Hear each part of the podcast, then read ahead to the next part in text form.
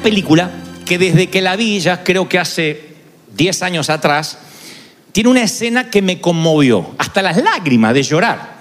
La película es de la factoría de Disney, es una de las mejores a mi criterio, la que siempre recomiendo, recomiendo se llama The Kid, El Kid o Mi Encuentro conmigo en su versión en español, interpretada por Bruce Willis, que él es un asesor de imagen, muy apático, muy eh, ecuánime, y se encuentra en un momento con un niñito gordito de unos ocho años y no sabe de dónde ese niño apareció en su casa, misteriosamente. Tardará en descubrir que ese niño es él mismo cuando era chico, que de un viaje en el tiempo, desde el pasado, viene a encontrarse con su otro yo cuando ya es grande. Detesta que ese niño haya sido él. Él le dirá en varios momentos de la película, te olvidé simplemente porque eras un gordo perdedor. Te olvidé porque todo el mundo te hacía bullying y ahora soy este hombre que cuida la imagen. Pero es el mismo, de grande y de pequeño. Uno se pasa gran parte de la película tratando de dilucidar si el niño vino porque el adulto lo tiene que ayudar o si en realidad el niño es quien viene a ayudar al adulto y eso es lo que ocurre. Viajan al pasado, el yo grande viaja con el yo pequeño al pasado, a la escena que les voy a mostrar ahora, donde la mamá que está muy enferma de cáncer, y se supone que no debe levantarse de la cama, tiene que ir a una reunión escolar a hablar con el principal porque el niño se portó mal. Y de regreso el padre, al enterarse de que ella salió de la cama, se enoja con el hijo y lo culpa de la enfermedad de la madre. Le dice, por tu culpa, mamá se pondrá peor y se irá. Ya no llores. Y eso marcará al niño para siempre. Y ahí uno entiende por qué luego se transformó en ese adulto tan frío. El yo adulto contempla todo desde lejos, pero no por eso se pierde los detalles. Y van a notar que el niño a cada rato dice, tengo tu tornillo, papá. Tengo tu tornillo, papá. Tengo tu tornillo, papá. Esa es una frase que repite una y otra vez porque el día anterior ayudó a su papá a armar un motor, se le cayó un tornillo y lo guardó en el bolsillo, pensando que cuando las cosas se pusieran feas con papá, él se ganaría su aprobación devolviéndole el tornillo perdido. Pero el padre no quiere oír sobre el tornillo, el padre lo culpará. Y eso cambiará su vida para el resto de su existencia. Y hace muchos años eh, pude dilucidar por qué la película me tocaba tanto y por qué conmovía fibras tan sensibles mías. Y es que mis padres, cuando yo tenía unos seis años y no conocíamos a Cristo todavía, tuvieron una discusión que yo oí por accidente. Mamá estuvo enferma de cáncer desde mi nacimiento. A decir verdad, le descubrieron su enfermedad cuando estaba embarazada. Y se debatieron los médicos en abortar al niño, o sea, a este servidor, o correr el riesgo de que ella bien pudiera morir durante el lapso de que estuviese embarazada o bien cuando estuviera pariendo. Mamá siguió adelante, pero parece que el embarazo complicó su enfermedad, o por lo menos era lo que papá creía y dijo en esa discusión. Convengamos, papá estaba absolutamente ebrio, borracho, el cáncer había llegado para complicarlo todo, y yo recuerdo que papá en la discusión le dice, si no hubiésemos tenido a Dante, a lo mejor ahora estaría sana. Él fue, quisiste tenerlo, y ya teníamos tres hijos, y quisiste tenerlo. Y ella le dijo algo así como, no te permito que hables así del chiquito. Y él dijo, no me importa, porque si te mueres, ¿qué hago yo con el chiquito? Eso era lo que más o menos yo escuché. Y a partir de ese entonces, una sensación se me grabó en el alma, sin saberlo. Con cinco o seis años, yo sé ahora que hay ciertos temores que son grabados en el alma cuando uno es pequeño. Llegué a la conclusión que las viejas heridas tienen una gran memoria, una memoria profunda. Y si bien los recuerdos, los malos y buenos recuerdos a veces se mantienen frescos y vívidos, también el cerebro tiene un recurso especialmente cableado por Dios, un recurso cognitivo que hace que olvidemos ciertas partes para evitarnos el dolor, pero otras quedan grabadas a fuego y no quedan grabadas de la manera que deberían hacerlo. Entonces cuando yo veía esta película, recordé ¿Qué fue lo que a mí me pasó interiormente? Yo sentí que a partir de ese momento me había dado cuenta que papá no me quería, que yo era un estorbo, incluso para mamá, que aunque no lo quería reconocer, el haberme traído al mundo había acentuado la enfermedad. Claro que el cáncer yo no lo había provocado, por cierto, pero yo sí lo interpreté de esa manera. Vieron que el niño, el, pequeño actor dice, tengo tu tornillo, papá, tengo tu tornillo, papá. El padre no quiere oír del tornillo, pero él tiene el tornillo en el bolsillo pensando que eso hará que se gane la aprobación de su papá. A mí me pasó algo similar, de querer ganarme siempre la aprobación de papá a partir de ese momento. Siempre que papá decía, a ver quién corta el pasto, yo iba corriendo y lo cortaba primero y más rápido para que me ame más que a mis hermanos. Cuando se trataba de ayudar a papá a desarmar el auto, el alternador, las bujías, eso que hacían los padres de antes con los autos viejos, yo estaba ahí, no mi hermano.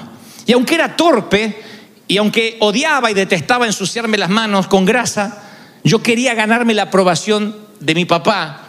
Inconscientemente yo también estaba diciendo, tengo tu tornillo, tengo tu tornillo, de modo que eso fuera la forma de yo pudiera acercarme a su corazón le pasa a gran variedad de niños. Te ha pasado a ti seguramente nada más que no lo recuerdas. Pero a veces los niños se sienten culpables, personalizan situaciones que nada tienen que ver con ellos. Por ejemplo, un matrimonio llega a su fin y lo más probable es que el niño diga, tal vez papá se fue de casa porque yo nunca acomodaba mi cuarto. Y siempre me decía, ordena tu cuarto, ordena tu cuarto. Por eso se hartó y abandonó a mamá y me dejó a mí. Luego te das cuenta cuando vas creciendo que un hombre no se va porque el hijo no acomoda el cuarto. Pero para cuando lo entiendes, algo quedó marcado, una sensación de angustia, una sensación de no ser amado quedó marcado en tu interior. Así como alguien piensa que el papá se fue porque él no acomodaba el cuarto, hay otros que creen que la mamá se fue de la casa porque o se buscó otro novio porque tú no ayudabas con los quehaceres de la casa. Y vivimos pensando qué hice, qué pude haber hecho, tiene que haber sido mi culpa. Mi padre estaba muy dolido por la enfermedad de, de mi mamá. Y yo me acuerdo que aquella vez cuando él salió de discutir de la habitación de la recámara con mi mamá, me cruzó y borracho, no estaba consciente, pero yo sentí que me miró con odio. Es un tema resuelto. Ustedes conocieron a mi papá, yo lo amo, es un dulce. Está así de parecerse al Papa Francisco. Pero estoy hablando de cuando no conocíamos a Cristo. Y él me miró con esa mirada de odio que yo pude identificar, atando los cabos con lo que había escuchado por error, que no me quería, que yo era un intruso en la casa, yo lo amaba. Y como amaba a mi padre, yo pensé, no puede estar él equivocado, hay algo terrible en mí. Hay algo que él ve, él no puede estar equivocado. Y entonces yo decidí que nunca más permitiría que alguien se acerque a mí lo suficiente como para ver lo que mi papá había visto en mí. Me costó años de psicoanálisis con el Espíritu Santo esto, ¿eh? Pero yo decía, nunca más nadie se va a acercar profundamente a mí. Trataré de que nadie construya un puente hacia mi corazón para que no descubran que soy una mala persona. Lo pensé a los seis años, ¿qué mala persona puedo ser a los seis? Pero yo pensé, no quiero que nadie me conozca. Y terminé en un ostracismo. Terminé Imagino que casi en un semiautismo inducido, si se me permite el término. Dejé de hablar, ah, si hablaba poco, hablaba menos. Yo no quería que me conocieran, no quería que vinieran compañeritos a casa, en los cumpleaños yo no quería a nadie. Tenía miedo de que conocieran que yo era un fraude. No quería ver esa mirada que vi en papá en ninguna otra persona. Por eso yo llamé a este mensaje, está bien que no estés bien. Está bien que no estés bien. Ese es el título del mensaje.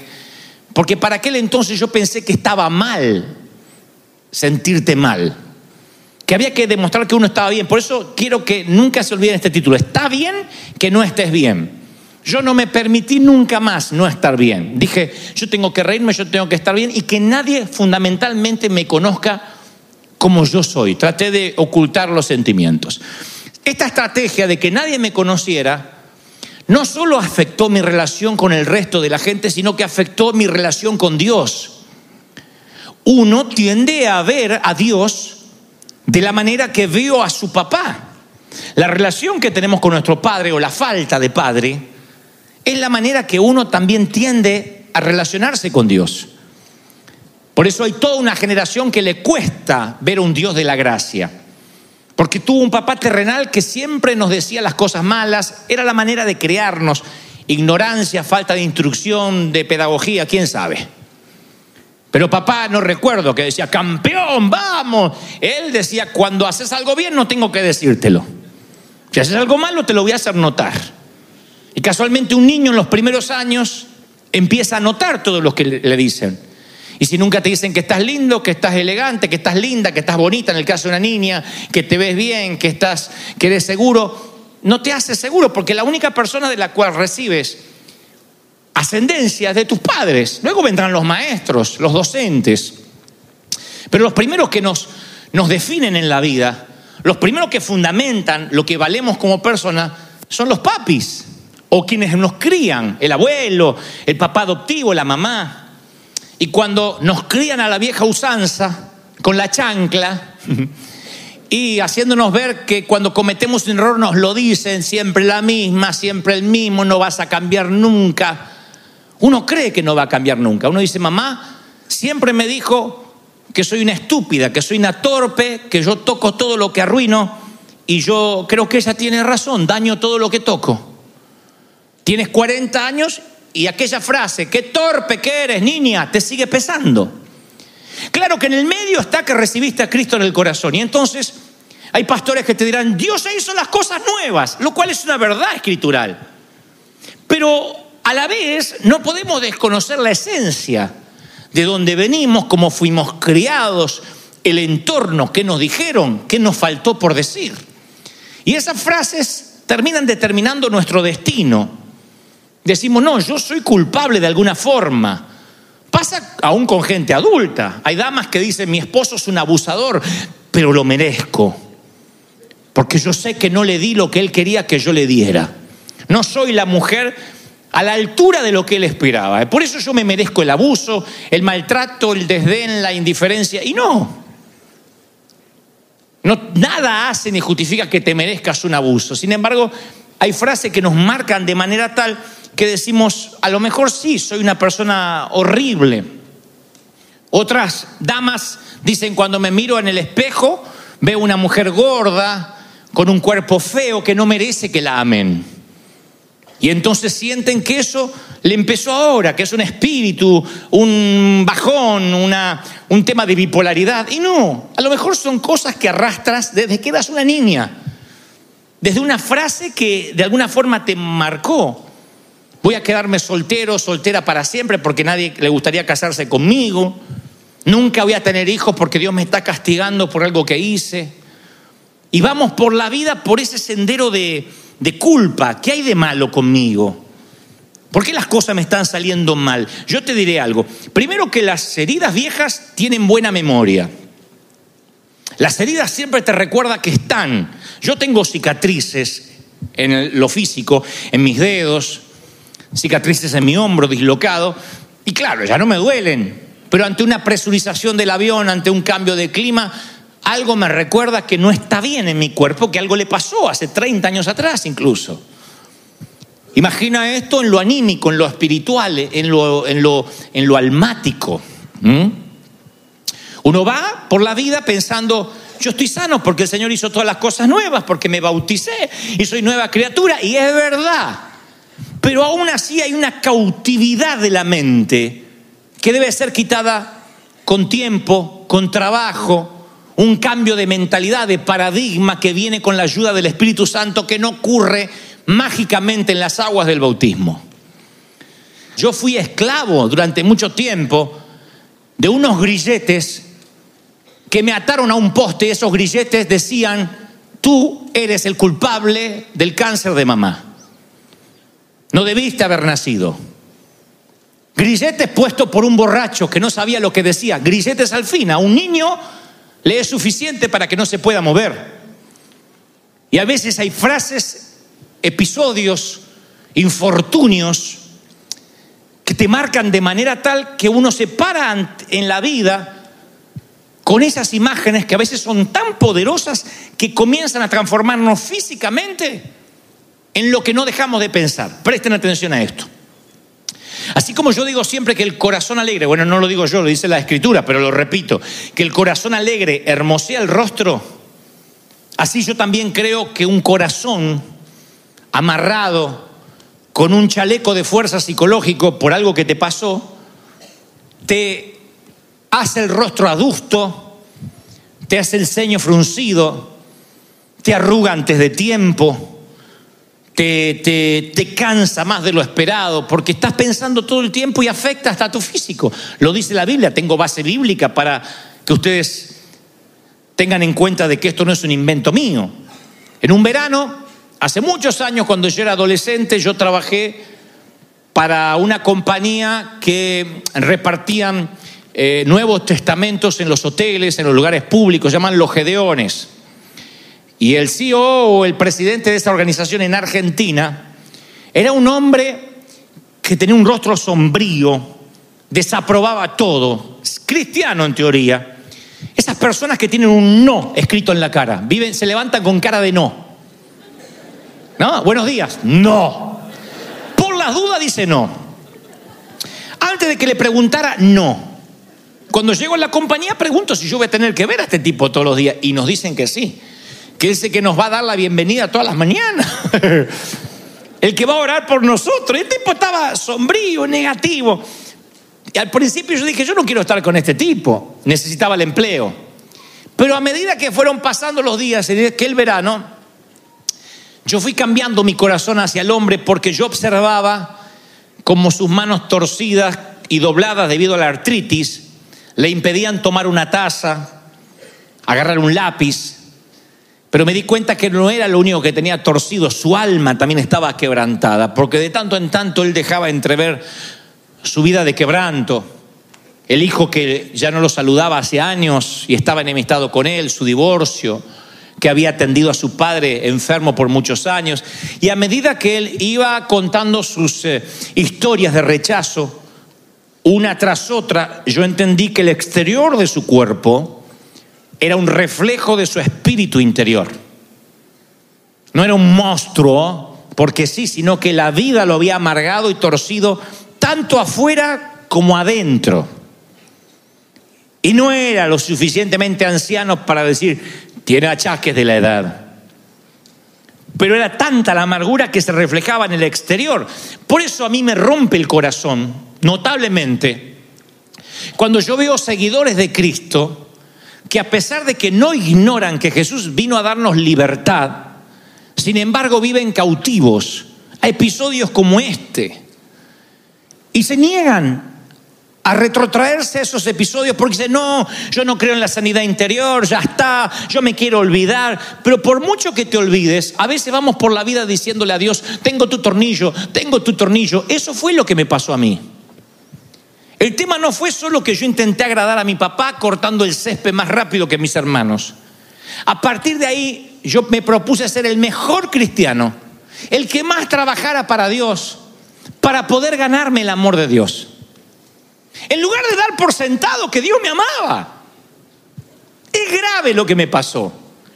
Un episodio como este en la niñez a mí me formateó mi mente para que se me grabara esa fatídica y frase que es una falacia de decir, tienes que agradar a Dios.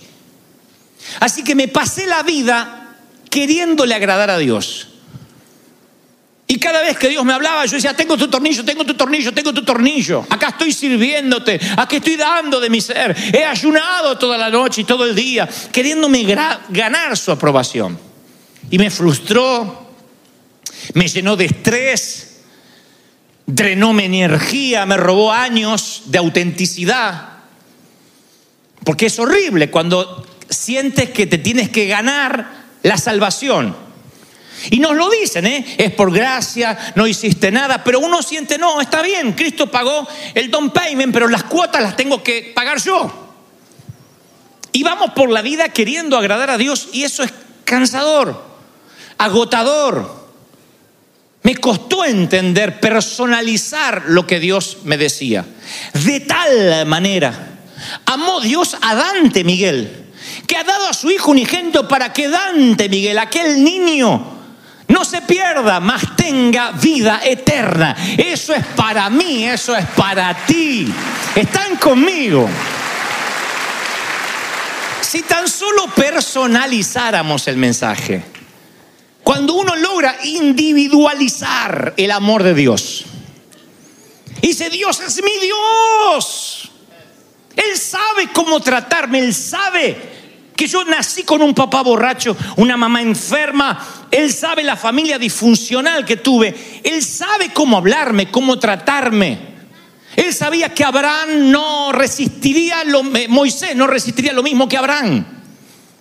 Que Moisés tenía una estructura emocional diferente a Abraham que pudo y no dudó en sacrificar a su hijo, casi sacrificarlo. Él sabía que Jacob necesitaba un trato rompemuslo trato de chancla. Y ahí andaba Jacob. Ahora cambié de nombre. Que no era lo mismo que los demás. Entonces el pensar que Dios, bueno, Él va a bendecir a todos y sentirte parte de un todo, a veces te frustra porque dices, si muestro que no estoy bien, no voy a pertenecer a ese todo. Pero como dice el título del mensaje, está bien que no estés bien.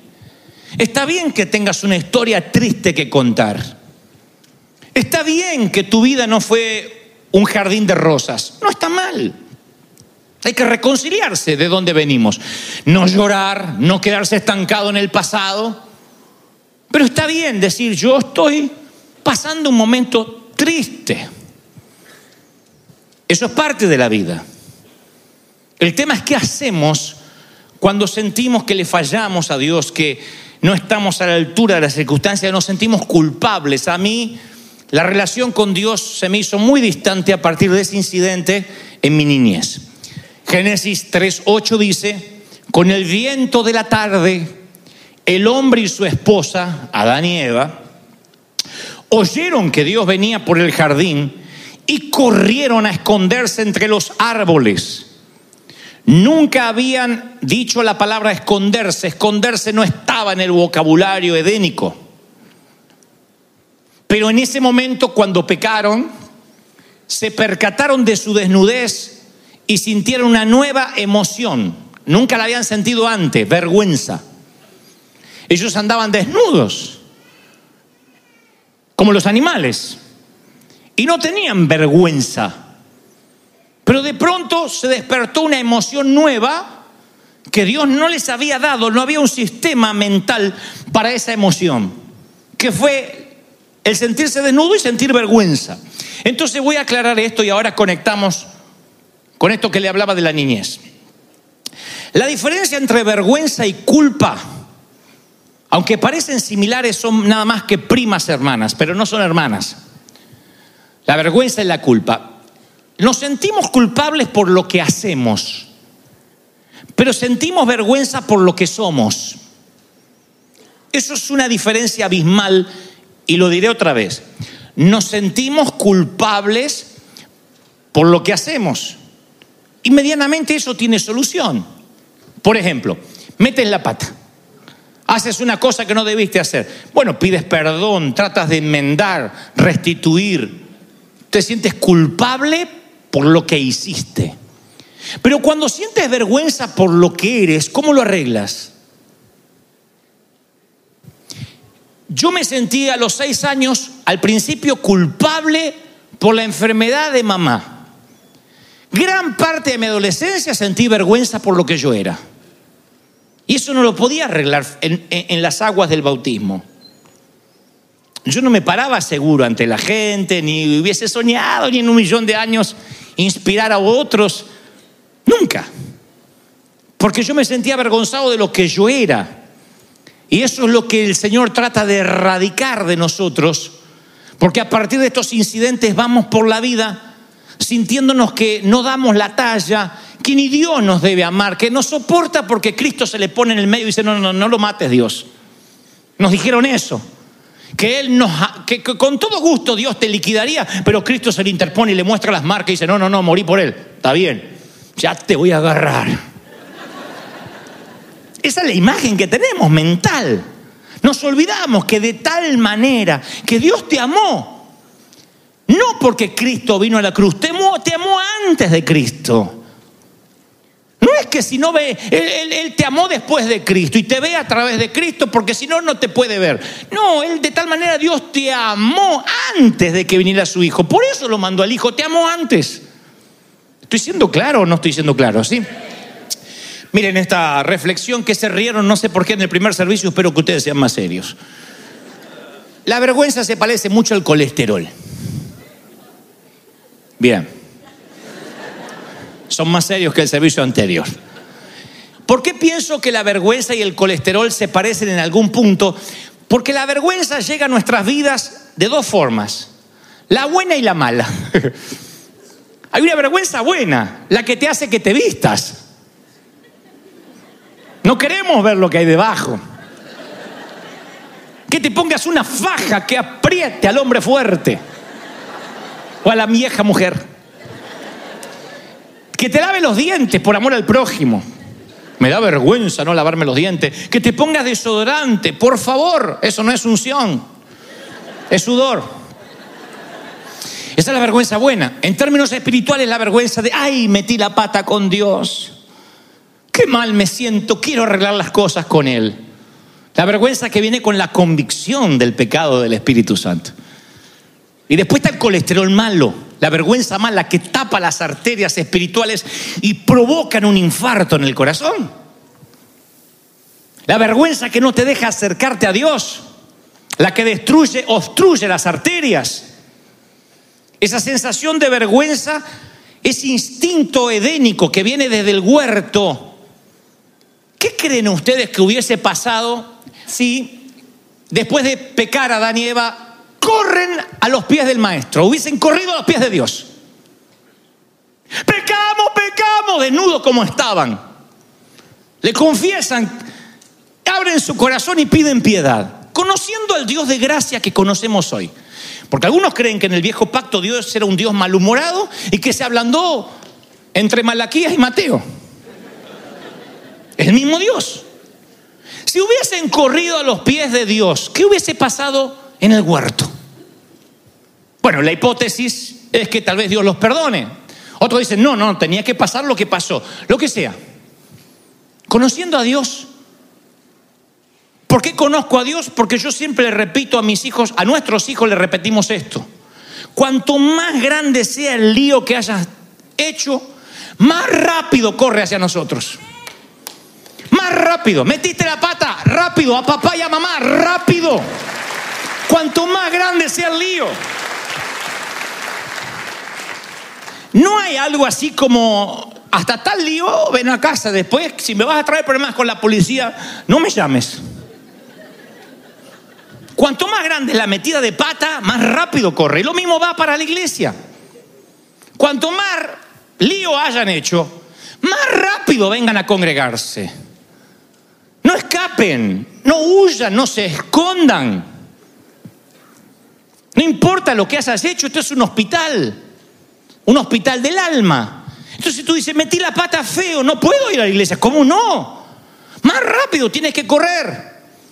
Cuando alguien comete un error y escapa, y escapa, y en vez de correr a la cruz, corre diametralmente hacia el lado opuesto, perpetúa su nombre para mal, cambia su identidad.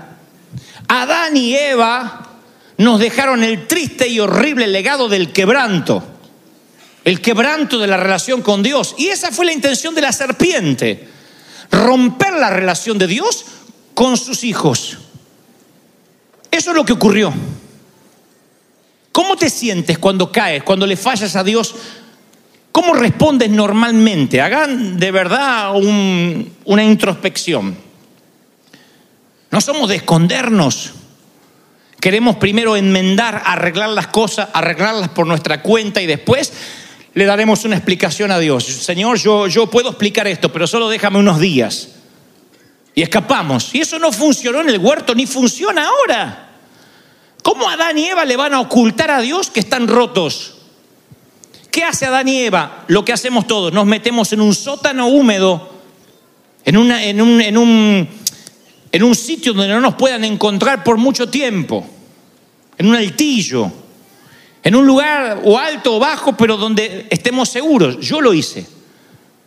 Una frase desafortunada, poco feliz de mi papá, hizo que yo me ocultara mi personalidad. Yo dije, no quiero que nadie me conozca. Yo voy a tratar de ocultar como soy porque te voy a defraudar. Todos tenemos nuestros escondites y sótanos preferidos. Hay de los que se esconden tras la comida, porque dicen es lo único que puedo controlar o no. Y entonces ya sean obesos o bulímicos y anoréxicos, ellos creen que la comida es lo único que está bajo su control y ahí se esconden tras la comida. Ya sea que la vomites o la comas con voracidad, hay de los que su escondite se llama comida. Otros, los más comunes, se esconden tras las cosas. Tú sabes, una cartera más, un par de zapatos más, un vestido más y estaré satisfecho o satisfecha. Y luego, claro, el escondite otra vez te deja ver. No hay zapatos, no hay traje que pueda ocultar el quebranto ni el dolor. Siguen siendo los mismos árboles que torpemente trataron de ocultar a Adán y a Eva. Otros se esconden tras las relaciones afectivas y van de pareja en pareja, diciendo ninguna pareja me satisface, ninguna me da lo que yo necesito. Y no te la pueden dar porque el problema viaja contigo. No hay una persona perfecta para ti, por una sencilla razón, tú no eres perfecto. Si alguien busca una iglesia perfecta, no la encontrará, porque si la encuentras, tú la echarías a perder. Yo la echaría a perder. ¿Cómo voy a buscar la perfección cuando yo no la puedo ofrecer? Pero así somos. Y nos escondemos tras relaciones afectivas y andamos de pareja en pareja, en cama en cama, de relación en relación, pensando, esta sí me hará feliz. Si es un escondite, no te hará feliz. Tarde o temprano se verá que estás roto o rota. Otros se esconden tras el ministerio. Ese fue mi escondite favorito, el ministerio. Debo confesarte que por muchos años yo me escondí tras el ministerio. Yo siempre pensé que si yo oraba por ti, si yo te bendecía, si yo te inspiraba a ti o a quien Dios me pusiera delante, yo podía tapar mi yo real. Y de alguna manera era como cortar el césped más rápido que mis hermanos para que Dios me amara. Tengo tu tornillo, tengo tu tornillo, tengo tu tornillo, tengo tu tornillo. Sentía que de esa manera yo me ganaba la aprobación de Dios, que si yo compartía el amor de Dios contigo, de alguna forma yo estaba oculto. Y por supuesto, yo nunca dejaba que tú me conocieras porque tenía temía que dijeras, tu padre tenía razón, eres un fraude. Y me oculté. Tras el servicio a Dios, tras hacer mucho, tras llenar la agenda, hubo momentos de mi vida que viajaba toda la semana. Y el tema era llegar y predicar y, e irme rápido. Y quienes no me conocían decían, qué petulante este tipo, no saluda a la gente. Pero era el temor a que me conocieran. Era el temor de no estar a la altura de lo que se esperaba que fuera un hombre de Dios. Y ahí empieza la simulación. Ahí empieza el mostrar lo que no somos. Ese fue mi escondite, el ministerio por muchos años. O tal vez sea otro tu escondite, pero es tan tenebroso, tan lúgubre, que ni siquiera lo puedes identificar. Y tú dices, ¿cómo saliste de ahí? Vamos. ¿Cómo se supone que sales de un escondite así? ¿Cómo, cómo, cómo, cómo rehaces tu vida? ¿Cómo te abres paso en el mundo adulto sano? Te diré cómo. Con la misma pregunta del huerto. Lo mismo que Dios le preguntó a Adán. De allí estuvo la respuesta por la cual yo pude salir. Poco después que Adán pecó, dice Génesis 3.9, Dios lo llamó y le preguntó, ¿dónde estás tú? La Biblia no menciona la inflexión de voz que pudo haber tenido Dios al llamar a Adán. Porque uno puede interpretar que Dios está diciendo, ¿dónde rayo te metiste? ¿Dónde demonios estás? Yo no creo que Dios esté hablando con esa inflexión de voz. Pienso que la voz sonó triste. Pienso que ¿dónde estás? Estaba impregnado de gracia, esperando que corran hacia Él. Dios sabía que iban a meter la pata, así que supongo que en algún punto Él todavía soñaba, ansiaba, si se me permite el término, que corrieran hacia Él. ¿Recuerdas si alguna vez perdiste un hijo en el mall, en alguna parte durante unos minutos? ¿Cuál es tu reacción? Te diré cuál fue la de mi mamá cuando me perdí una sola vez. Me dijo, ¿dónde? ¿Dónde te metiste, desgraciado? Me pegaba y me abrazaba, me pegaba y me abrazaba, me pegaba y me abrazaba, me pegaba. No te me vayas mal, te quiero, me haces sufrir. ¡Ay! Me pegaba. Yo digo, ¿podríamos evitar la pegada? ¡Ay, desgraciado! Si te llegas a morir o te pasa algo, yo me muero, me muero, me pegaba. Imagínate si no me llega a querer.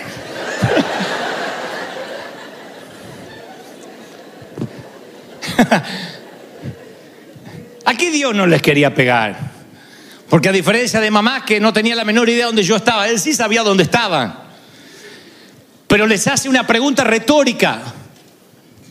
No espera una respuesta. No se olvidó Dios cómo diseñó el huerto y ahora no recuerda en ese sinfín de árboles dónde están. Te dice, ¿dónde está? Pero no pregunta, ¿por qué te escondes? Siempre nos parece que el Señor preguntó, ¿por qué te escondes? Por la respuesta que da Adán. Adán responde algo que no le está preguntando Dios. Tú estás respondiéndole algo a Dios que no te está preguntando. Porque cuando Dios ve la vida que llevaste o lo que te pasó, conoce tus escondites. ¿Dónde te ocultas para que no te duelas? Las relaciones, el alcohol, eh, qué sé yo, el sexo. Él conoce. Cuando te dice dónde estás, no espera una respuesta de por qué estás haciendo lo que haces. Es una invitación a salir del escondite. ¿No recuerdan cuando jugábamos al escondite, a las escondidas? ¿Dónde están? Salgan. La invitación es sal. Donde quiera que estés, sal. Sigo siendo el Dios del huerto y sigue siendo mi hijo. Cuanto más grande sea la metida de pata, por Dios, corre hacia mí. ¿Dónde estás? Y Adán interpreta que le preguntan por qué. Le está preguntando dónde. Y es muy revelador lo que contesta Adán. Él dice, oí tu voz y tuve miedo porque estaba desnudo y me escondí. No te pregunté por qué, ¿dónde? La pregunta sigue hoy firme. ¿Dónde te escondes? Sal. No, pero yo, lo que pasa es que de pequeño me abandonaron. No me digas el por qué. Yo estuve ahí, dice el Señor. Yo te vi, conozco tu sufrir. ¿Dónde? No, pero te voy a explicar el por qué. ¿Dónde? No el por qué.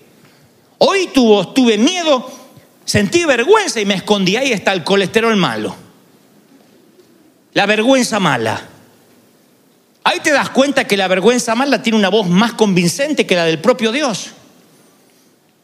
La vergüenza mala tiene una voz más potente y convincente que el mismo Dios cuando la dejas crecer. La sangre de Cristo quiere fluir y la vergüenza mala tapa las arterias.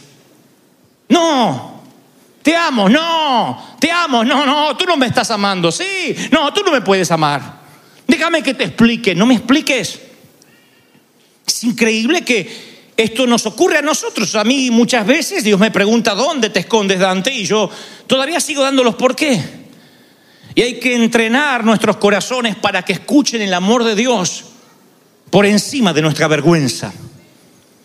Adán y Eva no pudieron disimular su vano intento de esconderse. El quebranto era evidente en su rostro. Ahora estaban agachados detrás de los árboles con rostros torcidos del dolor y del miedo. Y a partir de ahí empezaron a aparentar. Hasta la fecha. Una vez fui a un congreso, hace muchos años, unos congresos de predicadores, había muchos gringos. Y, y yo me sentí, en ese entonces yo tenía el multiúnico traje azul que planchaba en los hoteles y me quedaba brilloso. Y yo decía, tengo un traje tornasolado. Pero era de lo viejo que estaba. Y cuando fui a predicar ese congreso, unos predicadores, unas ropas, unos diseñadores, y había uno, uno de los, no diré cuál porque al cabo no importa, que era un rockstar. El tipo era, cuando no, no caminaba, levitaba el tipo así. Tenía todo, todo. Si se podía poner aretes, se los ponía, pero quedaba feo. Pero se ponía todo. Corbata así grandota, traje rayado a lo mafioso. Todo era de calidad. Y yo prediqué ese día, hablé de las heridas del alma y hablé de los de la arena del desierto de la vida que a veces se nos mete y nos lastima. Y veía a este hombre que estaba con todo su, su bagaje de cosas, que lloraba. Y después nos fuimos a un sitio en privado a tomar algo y se saca su Rolex de oro, me dice Dante. Yo dije, ahora me lo da y, me muero. No predico otra cosa que no sea las heridas del alma por el resto de mi vida. Se saca el Rolex así y me muestra que tenía las marcas de un intento fallido de suicidio. Le digo, ¿de cuándo? Pensando que era de algo de cuando no conocía a Dios. Me dice, no, hace relativamente poco. Tengo bajones anímicos. Nadie sabe. Estas son mis heridas, ¿ves? Nada más que en lugar de acudir al mantel de la gracia, él tapaba elegantemente con un Rolex que estaba roto. Yo dije, ¿cómo se puede ocultar el quebranto con tanta elegancia? Con peinados ostentosos, con botox, con operaciones. Puedes tratar de retrasar un poco el tiempo, pero nunca podrás ocultar el dolor. Nunca. Lo único que puede tapar el dolor es la gracia. La sangre de Cristo. Lo demás son cosas, son escondites baratos, sótanos húmedos. Te hartarás de estar allí.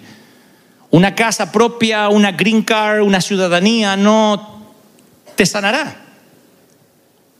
No quitará las heridas de tu alma. Y yo me acuerdo cuando vi a ese hombre y dije, no le sirve su ropa para ocultar tanto quebranto. Y es lo mismo que piensa Dios cuando ve el patético intento de Adán y Eva de taparse con unas hojas, que era lo más grande que encontraron. Unas hojas de higuera. Cuando vio el patético intento de taparse, les cosió.